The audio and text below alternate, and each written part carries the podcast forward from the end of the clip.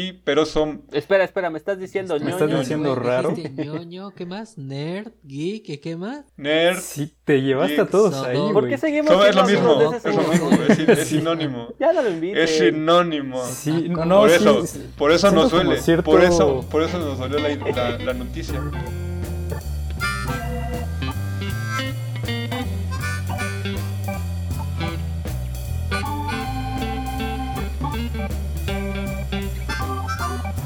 Hola a todos, yo soy Crash y me da mucho gusto saludarlos y darles la bienvenida a un episodio más de El Guicamole. En esta ocasión hablaremos de 5 fracasos tecnológicos. Para esto es necesario decir que cuando se trata de tecnología siempre se habla de los saltos revolucionarios o las mejoras que ciertas innovaciones representan en nuestras vidas. Pero la realidad es que cuando uno observa con atención en la evolución de diferentes industrias, se pueden encontrar diferentes em, tropiezos a lo largo de la historia. Ya sea porque nunca llegaron a ver la luz del día o simple y sencillamente resultaron en un decepcionante fiasco, hoy dedicaremos nuestra conversación a desmenuzar algunos de estas decepciones. Conmigo se encuentra el equipo completo, Oscar, Luis, Joshua. ¿Qué hay de nuevo banda? ¿Cómo andan? Todo bien. Aquí empezando a grabar un nuevo episodio.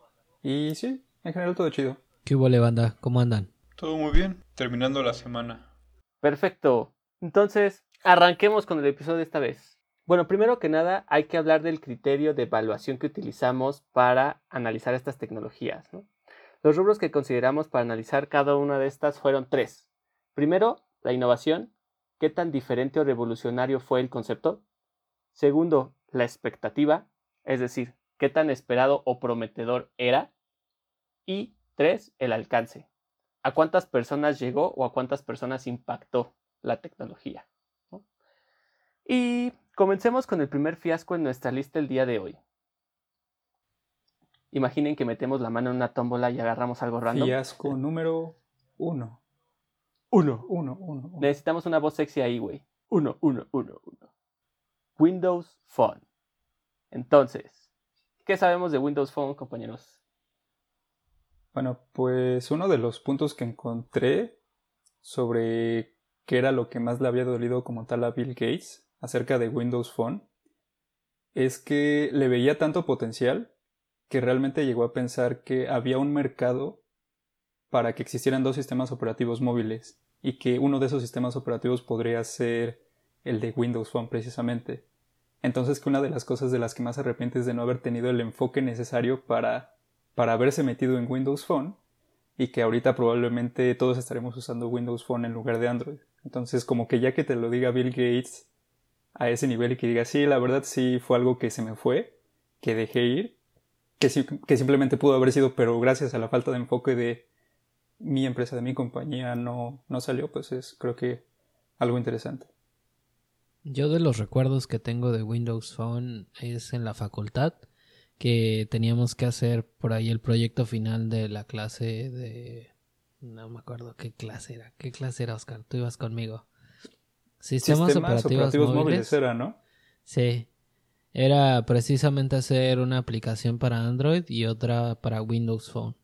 Y recuerdo que las APIs de Android, aunque no eran más fáciles, eran como, o sea, en cuanto, como desde la perspectiva de desarrollador, era como más divertido programar para Android, porque tenías como más libertad de poder hacer como más cosas. Y siento que Windows Phone era como algo más cerrado, como más parecido a los lenguajes, o sea, como digamos una aplicación de escritorio que escribías para .NET. Entonces, para mí esas fueron como una de las cosas en las que, pues definitivamente, de nuevo, como el, el punto de vista del desarrollo de aplicaciones, no me enamoraron de Windows Phone. Eh, las, los componentes de UI que te proveían y demás, eh, como que no, no sé. Y desde ahí como que mi interés por el Windows Phone, pues se perdió completamente. Eh, desde que tuve esa clase y jamás o sea, de hecho siempre es como la burla, ¿no? De que Windows Phone, ¿qué es eso? Y quién lo usaba, para qué sirve y demás. Entonces, no sé, tal vez tuvo, tal vez sí tuvo como su apogeo y su nicho de mercado, pero desde mi perspectiva como que yo realmente nunca lo consideré un sistema operativo que yo podría y inclu o sea, usar así todos los días, ni tampoco como un sistema operativo en el que estuviera interesado en crear aplicaciones. Creo que, aunque se veía sexy cuando salió, porque yo me acuerdo que la UI se veía muy atractiva, ¿no? Todo negro, todo blanco, muy limpio, muy pulido. Siempre fue como, como esa persona vainilla de la clase, ¿sabes? Como esa persona que en el quinto semestre te das cuenta de que llevas ya muchos tiempos conviviendo con esa persona, pero no sabes su nombre ni nada, como que no destaca, simplemente está ahí y pasa desapercibido. Siento que así fue en los sistemas operativos. Y aparte en papel debería de funcionar, o sea, tienes a Windows Phone, ¿no? Que es Windows, ¿no? Windows gigante de los sistemas operativos. Y por otro lado, creo que fue el hitazo, o yo me acuerdo que sí me conmocioné cuando escuché que Nokia estaba haciendo su movimiento como muy aventado para aliarse con Windows, ¿no? Entonces, o sea, Windows en sistema operativo, Nokia en hardware, wow, suena Tenía que salir algo bueno de ahí. Pues no. Sí, simplemente no salió. Simplemente no salió. Es como cuando ves a un papá que es, ya sabes, alto, guapo, mamado, y luego ves a una señora que es súper guapa y tienen un hijo y dices, ¿eh? ¿Es Crash? Algo así. Huevos. Pero bueno, Sí, de hecho ahorita que tocas el tema de la parte visual, sí, ese patrón de patrón visual que tenían eh, se llama Metro y de hecho, bueno, creo no sé si empezó precisamente con Windows Phone, pero me acuerdo que era algo de lo que más me llamaba la atención, o sea, si lo si veías el sistema operativo de Windows Phone en teléfonos de gama baja sí era como que un poco pausado y todo, ¿no? Típico de, un dispositivo que no tenía tantos recursos pero si lo veías en un teléfono hasta cierto punto decente, el diseño metro se veía bastante bien. Entonces a mí sí me llamaba bastante la atención y en algún punto lo, lo traté de llegar a picar, como, como dice Luis. Pero igual, o sea, como que hacer toda esa parte de la interfaz web y así, como que no me llamaba tanto la atención y la verdad sí, incluso para esos tiempos cuando apenas estábamos haciendo nuestras primeras aplicaciones en Android, con Android ya podías hacer pues, pues bastantes cosas, ¿no? Entonces sí, o sea, creo que precisamente por eso es un fiasco. O sea, traía mucho para prometer, era como que el nuevo sistema operativo móvil. Y de hecho no era lo primero móvil que hacía Windows. O sea, Windows Phone viene de una familia de sistemas operativos que antes era Windows Mobile, que precisamente era para dispositivos móviles, no solamente teléfonos inteligentes. Entonces, precisamente de esa experiencia que ya tenían y que precisamente se estaban aliando con otros, con otros fabricantes que también traían mucho peso, pues sí, o sea, creo que realmente podemos esperarnos algo bueno de ahí, pero, pero pues sí, no salió nada y creo que por eso también es, es un fiasco mayor.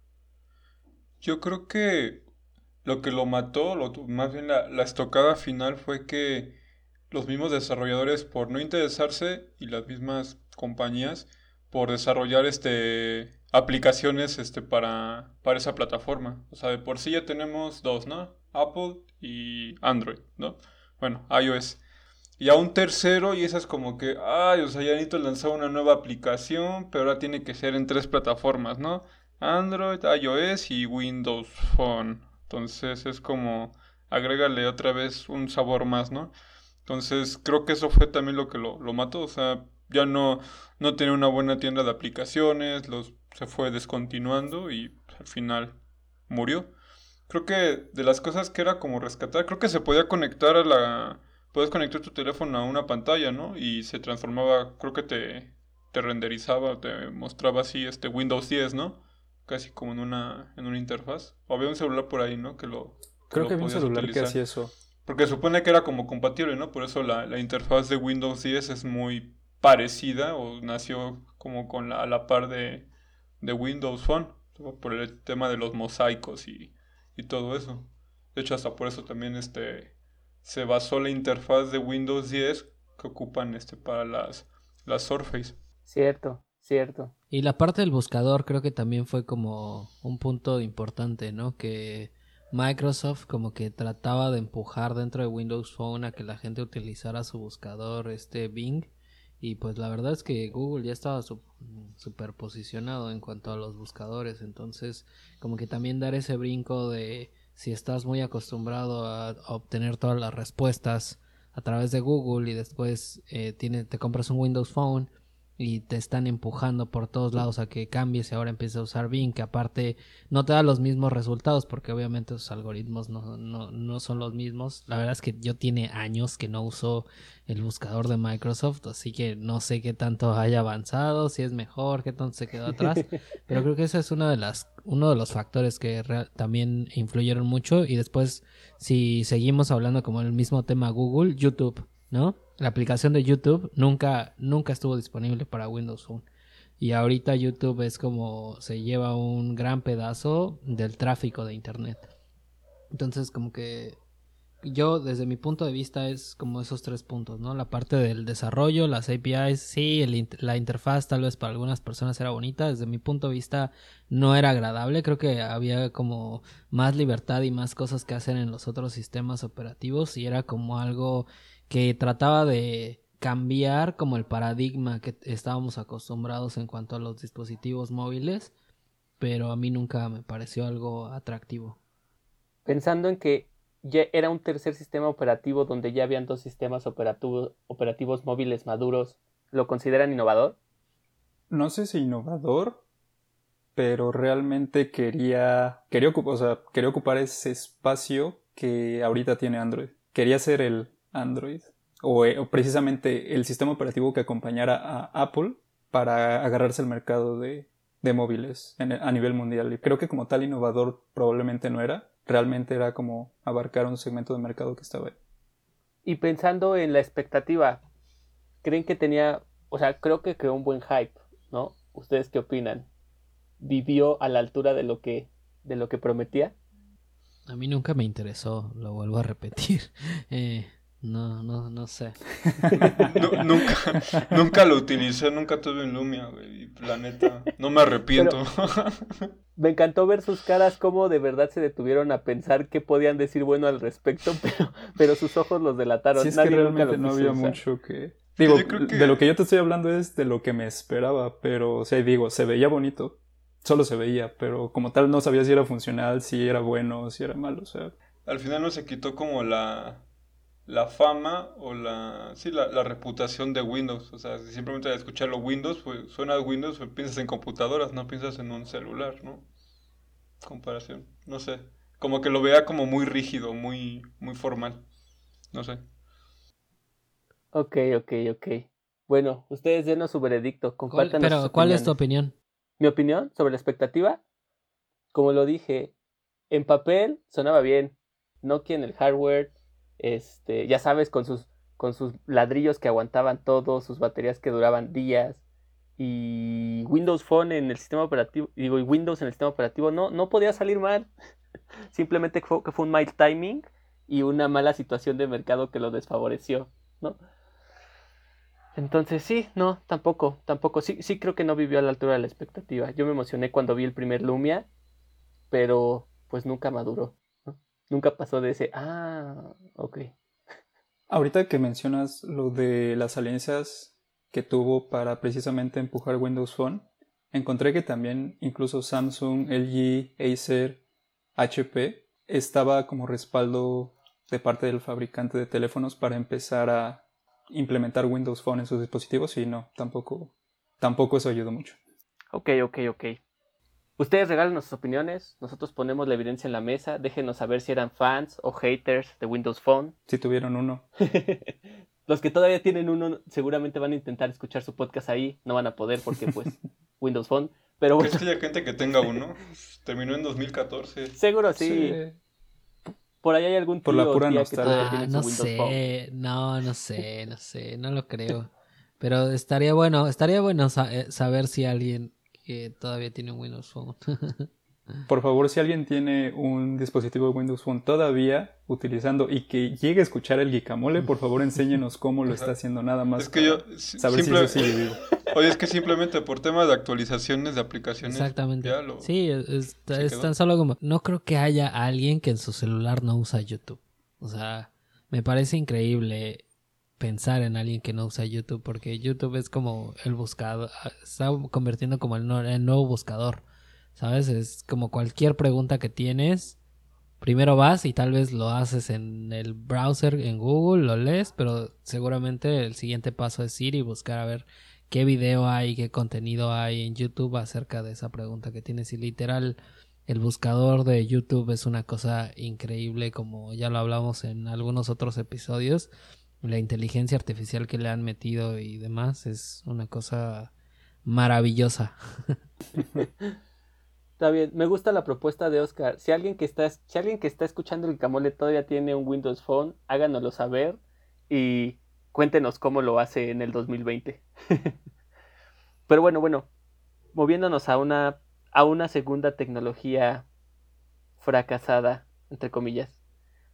¿Qué opinan de los televisores 3D? ¿Se acuerdan de que existieron? Todavía los venden, ¿no? O ya no. Bueno, la verdad es que no. A ver, alguien, haga la búsqueda ahorita en, Amazon. A ver, ahorita en caliente. Yo busco, yo busco en Best Buy. No creo que existan todavía a la venta, güey. Sí, creo que sí. Mira, de las primeras búsquedas que me salen, salen televisiones de 77 pulgadas, 55 pulgadas en 4 mil dólares, pero televisiones 3D. Sí, 3D, mira. bueno, ahí, ahí empezamos. 20 mil pesos, bueno, 18 mil. Dos resultados. Eso te lo dice. Creo que desde ahí podemos decir que es un fiasco. Es que yo, yo considero que ahorita podría ser algo difícil de posicionarse, ¿no? Imaginemos que todavía las venden y que todavía hay gente que está interesada en las televisiones 3D. Yo creo o me imaginaría que ahora con los avances tecnológicos y la realidad virtual, pues las nuevas generaciones estarían más interesadas en ver un contenido que está grabado en virtual en realidad virtual que en una cosa de 3D donde tienes que poner los anteojos. A ver, vamos a empezar por ustedes cuando van al cine y hay una película que está en 3D y normal, ¿cuál es la que eligen? ¿Eligen verla en 3D o eligen verla normal? Todavía en los cines está esa tecnología, ¿eh? Sí, creo que también depende de la película, porque hay películas que no disfrutas en 3D, porque precisamente hay películas que sí vienen producidas para que sean en tercera O sea, tú haces tu research antes de ir al cine, antes de ir al cine investigas de, ah, esta se puede ver bien en 3D o, o no. Claro. No antes de ir al cine, pero sí, pero si hay una, hay una película buena de acción y está en 3D y tengo que tomar esa decisión, hay algunas películas que sí te dicen, esta película se le hicieron estos arreglos o se ve muy bien en 3D. Y hay gente que también hace reviews de ese tipo. O sea, haces tu tarea, haces tu tarea e investigas antes de ir al cine y buscar si quieres ver una película en 3D. Porque yo no, o sea, yo honestamente no lo hago. Es como de que, y cuando me preguntan es como de, ah, bueno. Yo a veces decido ver películas que están totalmente animadas como cosas de Pixar y demás en 3D porque imaginarías que pues le van a poner más tecnología y que se va a ver mejor, pero la realidad es que no te garantiza nada que una película animada esté realmente hecha pensando en que la experiencia sea totalmente 3D. Como que ese es mi punto en el que digo que ok, las hacen como con la idea de que sean las dos, ¿sabes? Porque son híbridas. Es como de les vamos a dar la experiencia 3D, pero además la experiencia a la que ya estamos acostumbrados. A diferencia del contenido que se hace para la realidad virtual, en donde se tienen que ocupar cámaras específicas, las tomas se tienen que hacer como bien pensando en dónde va a estar posicionada la persona y qué es lo que vas a estar viendo y si te das la vuelta. Entonces, por eso es que yo creo que es muy difícil que vuelva a renacer este hype por el 3D cuando ya tenemos cosas como lo menciono de realidad virtual y hay unas experiencias en realidad virtual que están increíbles. Por ejemplo, apenas vi el de el Cirque du Soleil que está en 3D y que perdón en virtual reality, güey, y es una cosa que sí te saca de onda. Eh, pero bueno, ese es como mi punto de vista. Es que creo que hay varios factores, o sea que que se tienen que tomar en cuenta para hablar de que por qué fracasó o por qué ya no al menos, al menos fracasó en los televisores, ¿no? O sea, como comenta Oscar, primero es que cómo es el contenido, cómo se graba, si es este 3D nativo, un ejemplo, la película de, de Avatar se grabó en 3D nativo y lo ves y se ve espectacular, ¿no? es una de las mejores películas en, en 3D, precisamente porque fue nativo. Ese es el problema, como bien mencionan, las, las películas luego no las graban en nativo las, en las ediciones las adaptan para 3D y ahí es cuando ya se pierde el efecto. La otra es, la verdad es que el 3D se disfruta mucho mejor en una pantalla IMAX que en cualquier este, pantalla, pantalla regular de, del cine. porque precisamente las pantallas IMAX están preparadas para eso, ¿no? Es, tienen mejor este, calidad de sonido, video y, y bueno, la tecnología se adapta más para, para el 3D.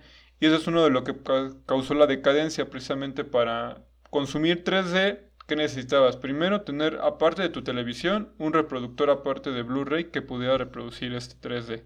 Uno. Otra, comprar los Blu-rays que no eran Blu-rays normal, sino que tenía que ser un Blu-ray 3D.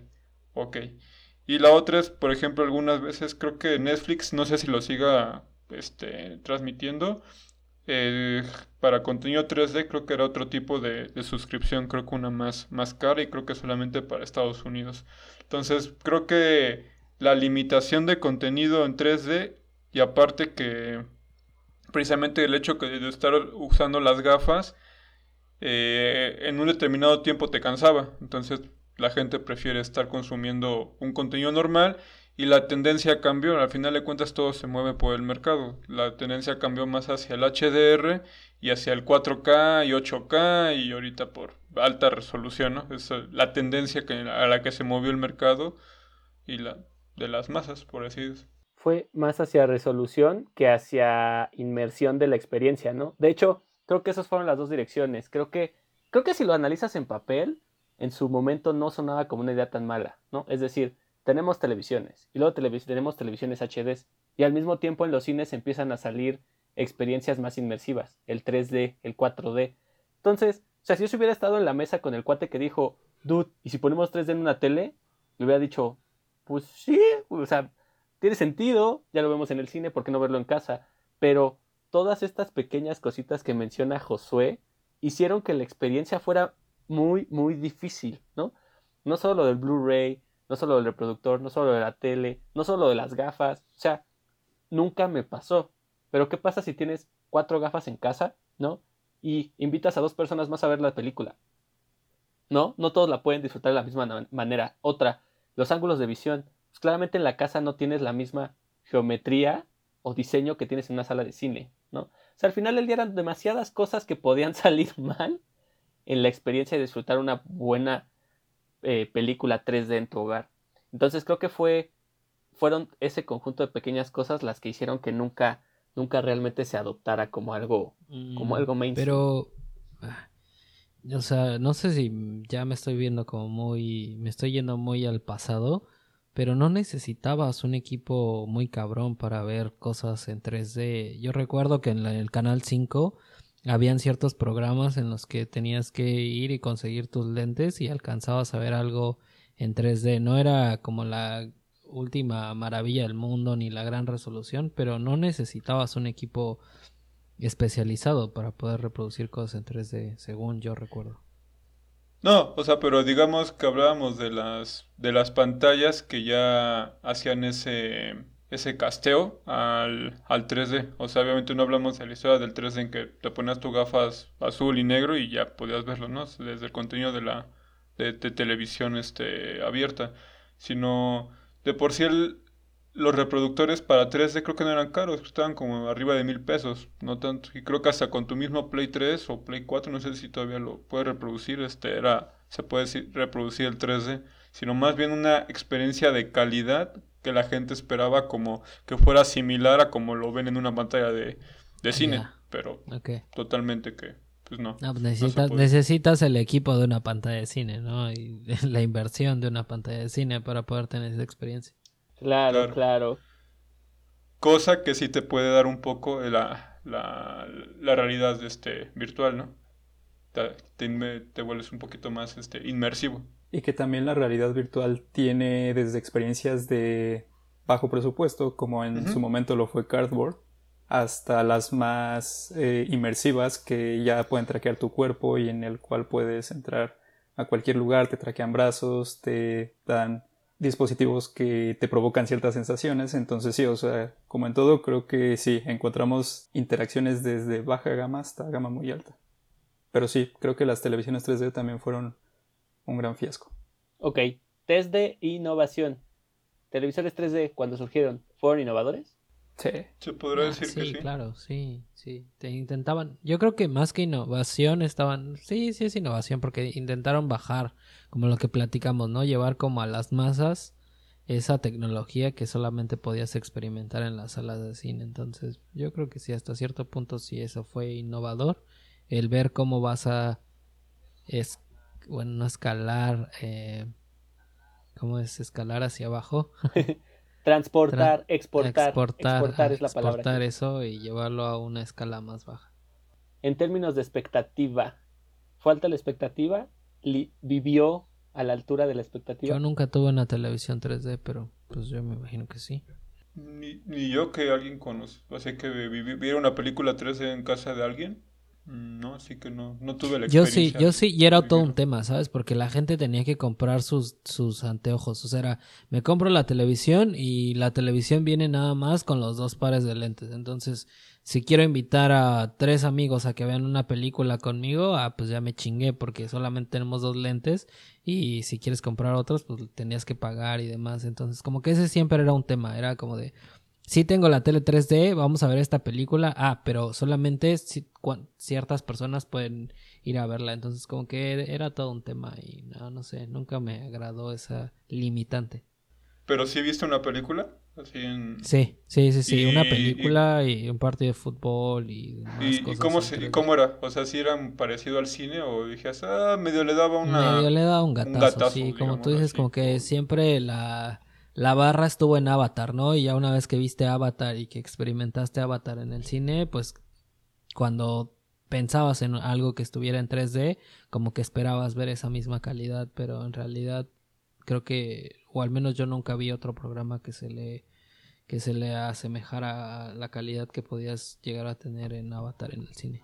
Finalmente creo que no sé, no sé cómo medir ese alcance, pero sé que fue un buen año o par de años en los que se estuvieron vendiendo en el, en el mercado hasta que justo empezó a entrar el tema de la definición, ¿no?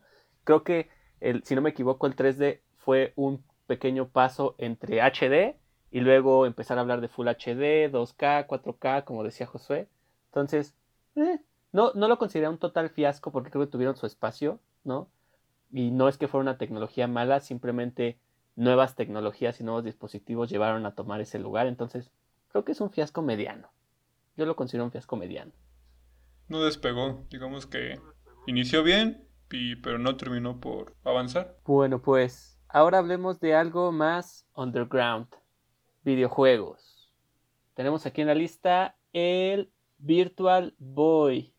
¿Qué pedo con eso? y los más jóvenes así de qué onda, qué es eso? Yo tenía 5 años cuando nació, güey. Luego cuando salió el fiche Virtual Boy. ¿Puedes explicarnos qué era el Virtual Boy, José?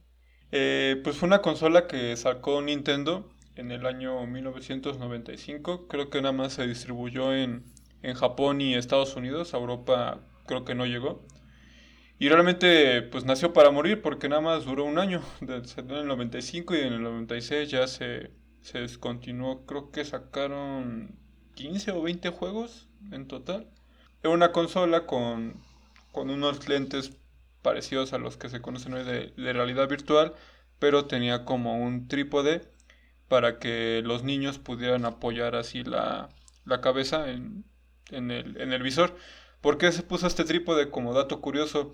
Eh, la idea original del creador, crea el, como dato curioso, es el mismo creador de, del Game Boy.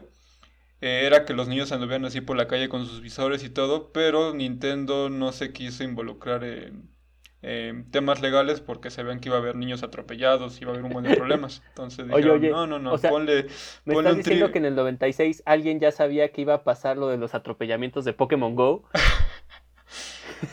Sí. Ok, ok, ok. Sí, ya desde el 95 se veía, por eso dicen que tenemos que aprender de nuestra historia, pero no lo hacemos. Pero bueno, entonces por eso le pusieron el trípode para que los niños se quedaran en casa y pudieran ver esta consola. Pero de ahí empezamos a hablar con desventajas, este... eh, no, se recomendaba que los niños no, no jugaran más de 15 minutos porque empezaba a dar problemas de vista cansada y mareos. Entonces, de hecho, era. Creo que tenían que jugarlo mayores de 8 años, niños de, de- o más arriba la edad, no, no recuerdo el dato. Pero, o sea, para niños chiquitos de 6 años no se recomendaba. Entonces, por ahí empezaban los problemas. Eso se sigue viviendo hoy en día, ¿no? Pues justo ahora que dice Josué me pongo a pensar si debería de sentirme mal por ver ocho horas seguidas de Netflix. Pegado a la pantalla. Sí, carnal. Sí. ok, tomo nota, no lo vuelvo a hacer. Em, me, me, resulta súper interesante porque, digo, si buscan las imágenes, literales, pues es muy similar a lo que vemos como un visor de realidad virtual. Ahora estamos hablando de los años 90, no estábamos ni remotamente cerca a lo que tenemos hoy en, en capacidades tecnológicas, ¿no? No teníamos los mismos procesadores, no teníamos las mismas este, tarjetas gráficas. De, de, RAM tenía un mega. un mega de RAM. Creo que, creo que innovador era, ¿no? Definitivamente era innovador tal vez simplemente fue algo que fue demasiado adelantado a su tiempo. Pero tenía muchas limitantes, ¿no? O sea, sí era innovador, pero era, mm, mm, era muy limitado lo que podías hacer. Ya hablamos como del tiempo en el que podías jugar, no había el concepto de multiplayer, o sea, los, los juegos literal solamente podías jugar contra la máquina.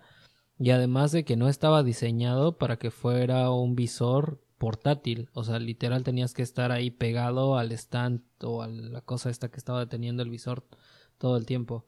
Entonces, eh, eh, sí, innovador para su tiempo, tenía cosas interesantes, pero eh, no sé. Seguramente por eso fue retirado del mercado un año después de que lo lanzó. Aunque sí vendieron bastantes unidades. Creo que para lo que, digamos, para lo que fue en cuanto a realidad virtual, Sí, le faltaban varias cosas de, tecnología. Creo que una de las principales limitantes que tuvo fue, como dijo Josué, todo esto del tiempo frente a la pantalla. O sea, ahorita los dispositivos que tenemos actualmente puedes usarlos hasta por dos horas e igual tienes la limitante del tiempo, pero ya dos horas de juego es algo bastante aceptable, ¿no? Pero 15 minutos es como, no sé, creo que 15 minutos de un videojuego sería algo inaceptable ahorita. Como volar un dron. Casi como, casi como volar un dron, algo así. Entonces sí creo que eso, eso fue algo de lo que le pegó bastante y el poner esa limitante, más todo lo que puede hacer a tu salud, más que dijeras, ok, 15 minutos, pero dame realmente una experiencia de juego que valga la pena y te asomas a ver y solo son píxeles rojos, monitos que van saltando, sin una sensación de inmersión real, entonces como que te juntas con las limitantes y la experiencia de juego que no es tan buena, entonces terminas ahí como en esa confusión de no vale la pena esto. Y aún así, con todo y eso, creo que terminaron vendiendo 100.000 unidades de, este producto, que digo, son bastante aceptables y creo que algunas todavía andan por ahí. Pero para Nintendo eso era un fracaso total. Una compañía que estaba acostumbrada a vender 3 millones de Game Boys al año y de repente 100.000 es como, pues no, no, no, no, era, no era para nada bueno para la compañía. Pues sí, creo que los números hablan por sí solos, ¿no? Me parece que, o sea, solamente de lo que investigamos, porque, pues, por los tiempos es muy difícil encontrar un, un, un Virtual Boy, pero lo que investigamos me parece que era muy innovador. E, es decir, creo que sí era algo diferente, ¿no? Este, simplemente, pues esas limitantes eh, lo hicieron un poquito, un poquito difícil de, de aprovechar, ¿no? ¿Qué opinan de la expectativa? ¿Cumplió o no cumplió? Creo que por lo que dijeron sentimos que quedó a deber generó, pero sí quedó de ver. Muy adelantado a su, a su tiempo. Creo que hubo como dos o tres títulos que realmente sí valían la pena, que uno de ellos era Mario Tennis, creo. Y pues quedó como un producto más de, de nicho, yo creo. No, no, no se pudo, no pudo llegar así masivamente. Bueno, uno más para la lista. Movámonos ahora al número 4. Y uh, este, este es un rompecorazones por excelencia. Seguramente se emocionaron como nosotros y lloraron cuando supieron de su triste final. Proyecto ARA. ¿Qué saben del proyecto ARA? Oscar, tú sabes mucho del proyecto ARA. Pues desde la idea o desde la posibilidad, bueno, que nos presentó Google, me parece que fue por ahí del 2014, de que estaban trabajando en un teléfono que tenía pequeños componentes intercambiables pues bueno, se escuchaba bastante romántico. Si llegamos a ver los videos en los que nos, en los que nos hacían la demo y que simplemente estaba un DJ que intercambiaba bocinas o que intercambiaba componentes en los que podía hacer diferentes cosas, inclusive hasta dispositivos de red y cosas así, creo que se sonaba bastante romántico. Y sí, de hecho creo que incluso llegaron a calendarizar pruebas, bueno, un terreno de pruebas en Puerto Rico, como para empezar a levantar esa tecnología pero de repente de un momento para otro me parece que fue precisamente, eh, no, no, recuerdo bien de qué forma fue, pero de repente un día simplemente salió la noticia de que estaban deteniendo el proyecto de forma indefinida. Entonces, pues sí, o sea, no sé si fue ahí una cuestión del equipo interno, de cómo estaba trabajando, o si fue algo externo, algo que se dieron cuenta de lo que no iban a obtener buen dinero. Se oía bastante bien, tenía todo el potencial para, para hacer un gran producto. Y de hecho, de hecho, no solamente Google, o sea, como precisamente todo este ideal empezaron a trabajar con Motorola, Motorola fue otro de los fabricantes que también hizo teléfonos con, con componentes intercambiables. El teléfono que ellos hicieron fue el Moto Z y estos componentes se llaman Motomods. No sé si se acuerdan, pero estos Motomods creo que pueden ser pantallas o incluso creo que le podías comprar una bocina JBL y se la ponías así, ya tenías tu super bocinota insertada en tu propio teléfono, ¿no? Entonces, digo, era como un paso, un primer paso para toda esta parte de hacer nuestro teléfono más modular, pero pues solo se quedó en eso, o sea, ya no salieron más teléfonos que hicieran lo mismo y pues tampoco tuvimos ninguna noticia de Google avanzando más en ese proyecto y pues ahorita sigue detenido, ¿no? Y yo creo que pues realmente ahorita ya no se va a avanzar en esto. Estamos hablando de que esto fue en el 2014, hace casi seis años. Y sí, pues no hemos tenido noticias hasta ahorita de, ese proyecto. ¿A ustedes qué les causó el, el saber todo eso en su momento? Para mí fue muy triste porque, o sea, creo que la idea estaba súper cool, ¿no? O sea, tener básicamente bloques de Legos con los cuales puedes armar el celular como tú quieras, es decir, una pantalla más grande, una bocina más grande, una batería más grande, una cámara más grande, más memoria, menos memoria, tal vez hacer un teléfono súper sencillo sin pantalla y solo los números por si tenías que salir a, no sé, a algún lado. esa idea mind blowing, pero. Pero. Ah, o sea, porque era tan buena la idea, fue que se sintió tan feo cuando me enteré que Google dejó de trabajar en eso, güey. Me rompió el corazón. No sé si ustedes tuvieron la misma idea, pero precisamente creo que fue cuando estábamos terminando la parte de la Facultad de Ingeniería. Y bueno, por lo menos yo sí me quedé pensando, ok, viendo cómo se conforma el ecosistema de Android, y viendo que todo es abierto y que tú puedes hacer tu propia aplicación y que también puedes hacer tus propias librerías y APIs, me imaginé que en algún punto podrías hacer hasta tu propia conexión a uno de esos componentes y hacer algo, no sé, como en tipo Arduino para tu propio teléfono y que cada quien, o sea, cada persona que estuviera haciendo pequeños hacks para su teléfono, sacara su teléfono y fuera una cosa así súper rara con circuitos todos expuestos y cosas así, ¿no? En algún punto me llegué a imaginar eso, que podría llegar a hacer eso, pero Oh, pero quién sabe, no sé. Estás hablando de desarrollo, ¿no? Y de Android, porque seguramente esos dispositivos iban a estar corriendo el sistema operativo Android. Pero ¿no crees que eso hubiera aumentado la fragmentación que tenemos hoy en día con los dispositivos Android? Por ejemplo, como yo como desarrollador Android es todo un tema, ¿sabes? El darle soporte a tantas y tantas generaciones de dispositivos y una gama de fabricantes de dispositivos. Eh, o sea, creo que eso hubiera como dividido un poquito más eh, y hubiera hecho un poco más difícil el desarrollo de Android. Si hoy en día es difícil comparado con, con iOS, donde ellos sale una nueva versión y creo que solamente le dan soporte a la versión anterior y ya después de eso es como si no existiera. Creo que hubiera hecho un poquito más difícil el desarrollo en Android desde, desde mi perspectiva, pero no sé ustedes qué piensen en cuanto a eso. Sí, de hecho, eh, ahorita escuchándolos ustedes me da totalmente coherencia a lo que voy a, a lo que pude encontrar en este sobre el proyecto ARA, precisamente de las, de las, las razones por las que cancelaron el proyecto. De hecho, la gente de Google las, las dijo, o sea, no quedó, no quedó como, ay, ¿por qué pasó? No, sí dieron un poco de, de razones y va ligado a lo que comenta Luis. Una de esas fue la fragmentación de Android.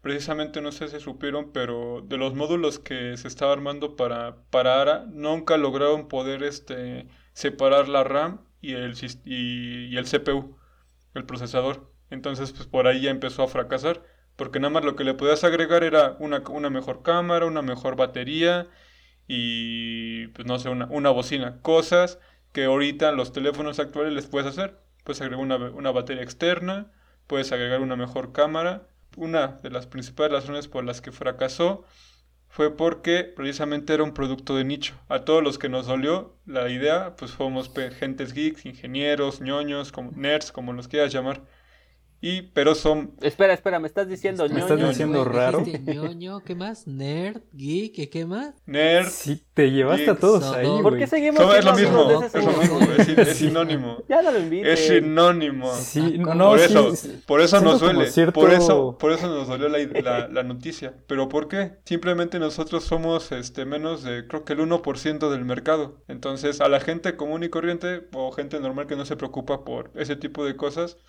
no les importó o no les iba hicieron el estudio de mercado y vieron que no iba no iba a pegar.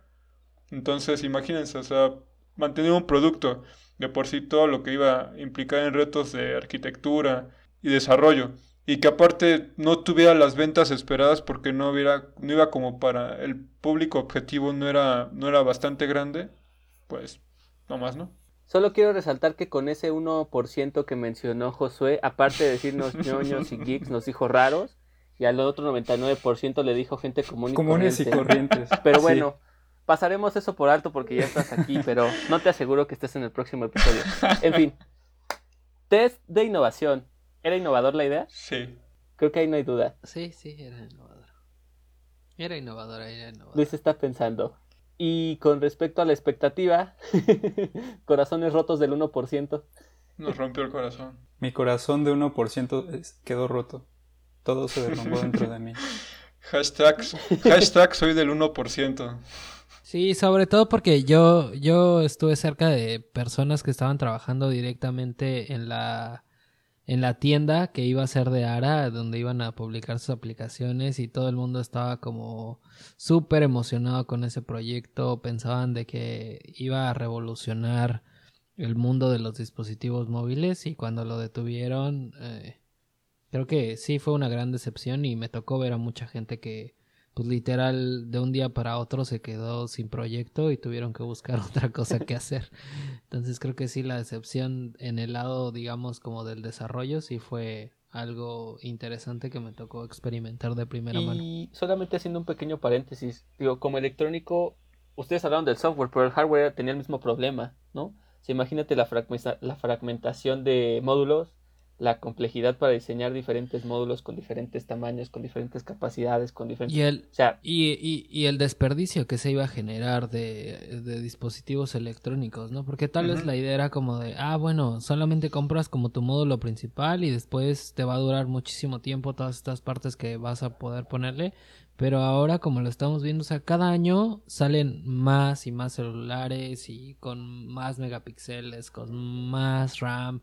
Entonces yo creo que esta tendencia que tenemos ahorita en cuanto a los teléfonos celulares no iba a cambiar y al contrario, sino que cada, tal vez cada año, cada seis meses ibas a querer ponerle una cámara mejor a tu dispositivo y pues qué iba a pasar con la anterior, iba a ser desperdicio que iba a acabar en nuestros océanos y demás. Entonces creo que sí es un tema complejo. Bueno, por ese, por ese 1% al que le rompieron los corazones y porque realmente nunca vio la luz, creo que no fue un fiasco tan malo, ¿no? Al final del día, el 99% de las personas se quedaron como, Ah, vaya, esto pasó por abajo de sus radares, pero bueno. En fin, último de la lista, señores. Vamos a pasar a Hyperloop. ¿Y qué es eso? Ah, pues el Hyperloop es este idea que Elon Musk escribió en un white paper, creo que por ahí del año 2013, en el que se imaginaba que iban a haber estos shuttles que iban a poder transportar a las personas a unas velocidades de 700 millas por hora, que es algo así como 1200, 1300 kilómetros por hora a, a través del, del mundo, literal. Y pues sí, básicamente e- e- es esa idea que en, en papel suena muy bueno, ¿no? Sobre todo para la gente que vivimos en ciudades densas como la Ciudad de México, cuando escuchas hablar de ese tipo de cosas y te dicen que la- el tiempo de te tardas de llegar de un lugar a otro se iba a reducir de una forma impresionante, pues suena hermoso, pero la realidad es que no lo han logrado hacer. Las pruebas que han hecho no, no, no han dado el ancho y ni siquiera han logrado hacer un viaje a la velocidad en la que ellos tenían pensado hacerlo. Y pues ahora el Hyperloop es la cosa que conocemos como los estos túneles que van a ser de la otra compañía que igual creó Elon Musk, de Warren Company, que lo que va a hacer es simplemente llevar los carros estos eléctricos Tesla en túneles, o sea, vas a ir a manejar, te vas a estacionar en un túnel, se va a tu carro va a bajar por una plataforma, se va a acomodar a un túnel en donde tú ya no vas a tener que manejar y simplemente vas a dejar que el carro vaya solo y después va a salir en, en, donde, en donde tú quieras. Igual, creo que esa es una buena idea y que seguramente nos va a quitar el estrés de ir manejando y tal vez va a reducir el tráfico, la contaminación y demás. Pero sí, eso era el Hyperloop que ahora conocemos como los túneles de los Tesla. Recuerdo que en algún punto salieron varios mapas de los proyectos que tenían proyectados para Hyperloop y salieron varias rutas y precisamente una de las que prometían para, para México específicamente era viajar desde Guadalajara hasta la Ciudad de México en media hora. O sea, imagínate eso, ¿no? Y ponle tú que después dijeras como de, ah, me voy a ir a la universidad en Hyperloop, ¿no? Y que vivieras, no sé, en Tecamachalco o Pachuca, una cosa así, y pudieras llegar a Ciudad Universitaria en cosa de cinco minutos, no sé cuánto tiempo, si Estoy tirando, estoy tirando. Para toda la gente que venía de Toluca, me imagino eso. Güey, pero, o sea, es una maravilla. O sea, en papel suena como de, wow, güey, no mames, eso está cabrón. Y aparte iba a ser un transporte público, porque no era como lo que ahorita están intentando hacer, donde pues tienes que comprar tu carro de 50 mil o hasta 100 mil dólares para que puedas hacer uso de los túneles estos que te van a llevar a velocidades más rápidas. Pero, ¿ya lo cancelaron? O sea, ¿ya quedó totalmente cancelado el proyecto? ¿O es simplemente no lo han logrado hacer como lo esperaban. Yo creo que eh, por lo que vi, o sea, lo que está platicando Luis es como una iteración de dónde acabó la idea, ¿no? Porque la idea original era una tecnología basada en vacío, ¿no? Iba a ser un como un tren bala que tomaba, eh, creaba un vacío frente de él, ¿no? Con un cambio de presión detrás de él y hacía que se desplazara muy rápidamente. Entonces, según yo, después de varios años de experimentar, pues no, no se acercaron tanto a eso y por eso terminaron con la idea de, de los túneles. Entonces, porque apenas hace... No sé si nunca lo vamos a ver, pero... No, ya eso iba mi, mi comentario, porque apenas este, encontré noticias de que creo que para el 2022 ya iban a tener el primero para, para Dubai Y se Entonces, ¿para qué preguntas, güey? Si ya sabes. O sea, no, no, pues se mencionaba. Pues mejor infórmanos, mejor dinos, mejor dinos de no, chavos, yo ya encontré que no es así. No, porque no, el, no sabías apenas la de la escuela que siempre te dice, profe, dejó tarea. No, no, no. No, pero no sé si apenas salió la noticia, o sea, así como de un día para otro anunciaron lo de Proyecto Ara, diga, ah, pues igual y había expectativa y lo que aceleraron de un día a otro. Para, pero entonces, ¿para qué año van a tenerlo? ¿En dónde? Para 2022 en Dubai y de hecho hasta ya le estaban prometiendo un proyecto a la Ciudad de México, o sea, con el tema del aeropuerto que ya no se hizo, eh, era donde iban a aplicar este tren, este, bueno, este, este sistema de México a Guadalajara para 2025, pero digo, ya no sé si ya quedó ahí detenido el proyecto. ¿Qué, ahora va a ser el tren Maya, dicen? Eh, con razón el peje anda tan de... Sí. ¿Cuánto, haría, ¿Cuánto haríamos de la Ciudad de México a Cancún? Pues si a Guadalajara, ¿cuánto dijeron? 30 minutos, ¿qué será? Pues yo creo que como una hora, ¿no? Sí, más o menos. Bueno, pues creo que eso de transporte está súper, súper sexy. Simple y sencillamente que no lo hayan logrado aún, ¿no? Según lo que nos dijo Josué, pues eh, nos hace sentir como este un poquito fracaso de eh, la ilusión que nos Pero ya con esta luz que nos dio Josué de que siguen intentando hacerlo y que tienen la promesa de que lo van a hacer en 2022, ya no estoy tan seguro de que este proyecto realmente tenga un lugar en nuestra lista. Tenemos que regrabar este episodio en el 2023, cuando hablemos de cosas chingonas, y entonces sí, lo sacaremos de la 2023, bien. cosas que tratamos como fiascos y realmente volvieron a, a, reaparecer. Nintendo volvió a trabajar en el Virtual Boy, el ARA Project realmente salió. 2020, ¿no? Episodio 452. Pero bueno, para que lo apunten. Señores, con todo lo que platicamos hoy, ¿cómo, ¿cómo se quedan? O sea, ¿cuál es su top fiasco? ¿Cuál es el peor de los peores de los peores que platicamos hoy? Como soy del 1%, ok, tú votas Proyecto Ara. ¿Tú, José? Sí. que más me dolió, sí, yo creo que Proyecto Ara. Virtual Boy no lo conocí, así que seguramente me hubiera dolido, pero Yo creo que para mí es el Windows Phone. Por simplemente por la expectativa de que Windows siendo la empresa del tamaño que es, el empuje y como tú lo dijiste, se juntaron estas dos compañías muy muy poderosas donde Nokia estaba super posicionado en el tema de dispositivos móviles, Microsoft que era una o sigue siendo una potencia en el tema del desarrollo de software, creo que sí dejaron por ahí mucho que desear. Tú lo mencionabas que tal vez no fue el, el tiempo perfecto ni el empuje, pero yo creo que por ahí uno de los temas principales sigo creyendo que fue como que la falta de incentivos para atraer más desarrollo y más aplicaciones que al final del día son las que atraen a los usuarios. Sí, yo me quedo contigo, Luis. Creo que fue una cuestión de timing. Llegaron tarde a la fiesta. Y aparte, pensando en que hubo, creo que tres versiones del sistema operativo. O sea, tuvieron varios años de vida. Muchas personas llegaron a adquirir estos dispositivos y al final simplemente se quedaron sin soporte. ¿No? O sea, siendo fieles a la marca, se quedaron sin soporte y sin nuevos dispositivos, pues creo que, creo que termina siendo un fiasco más cañón que el del 1% de los ñoños como nosotros. No se me va a olvidar, Josué. no, está perfecto. Pero bueno. El bullying, el Hashtag bullying y los 1%. comentarios Hashtag soy del así van a 1%. estar cabrones en este episodio. Hashtag soy del 1%. Apúntale. Hasta el final, Josué. Es más, vamos a imprimirle una playera a José que diga, yo soy el 1%, de- la elite. Yo soy del 1%. O sea, Soy Josué. del 1%. Ya no es como el 1% de la población que son lo- la gente que tiene el más dinero de todo el mundo, sino el 1% son los que son como, como el 1% Josué. de los geeks. De los geeks, Ñoños. ñoños y raros. Creo que ahí se resume Venga. bastante bien. So- Somos los que movemos el mundo. Bueno, Wow. con eso cerramos el episodio del día de hoy. Muchas gracias por escucharnos. Sigan atentos a nuestros nuevos episodios. Síganos en redes sociales. Escuchen en sus plataformas, en sus plataformas favoritas. Y nos escuchamos en el próximo episodio.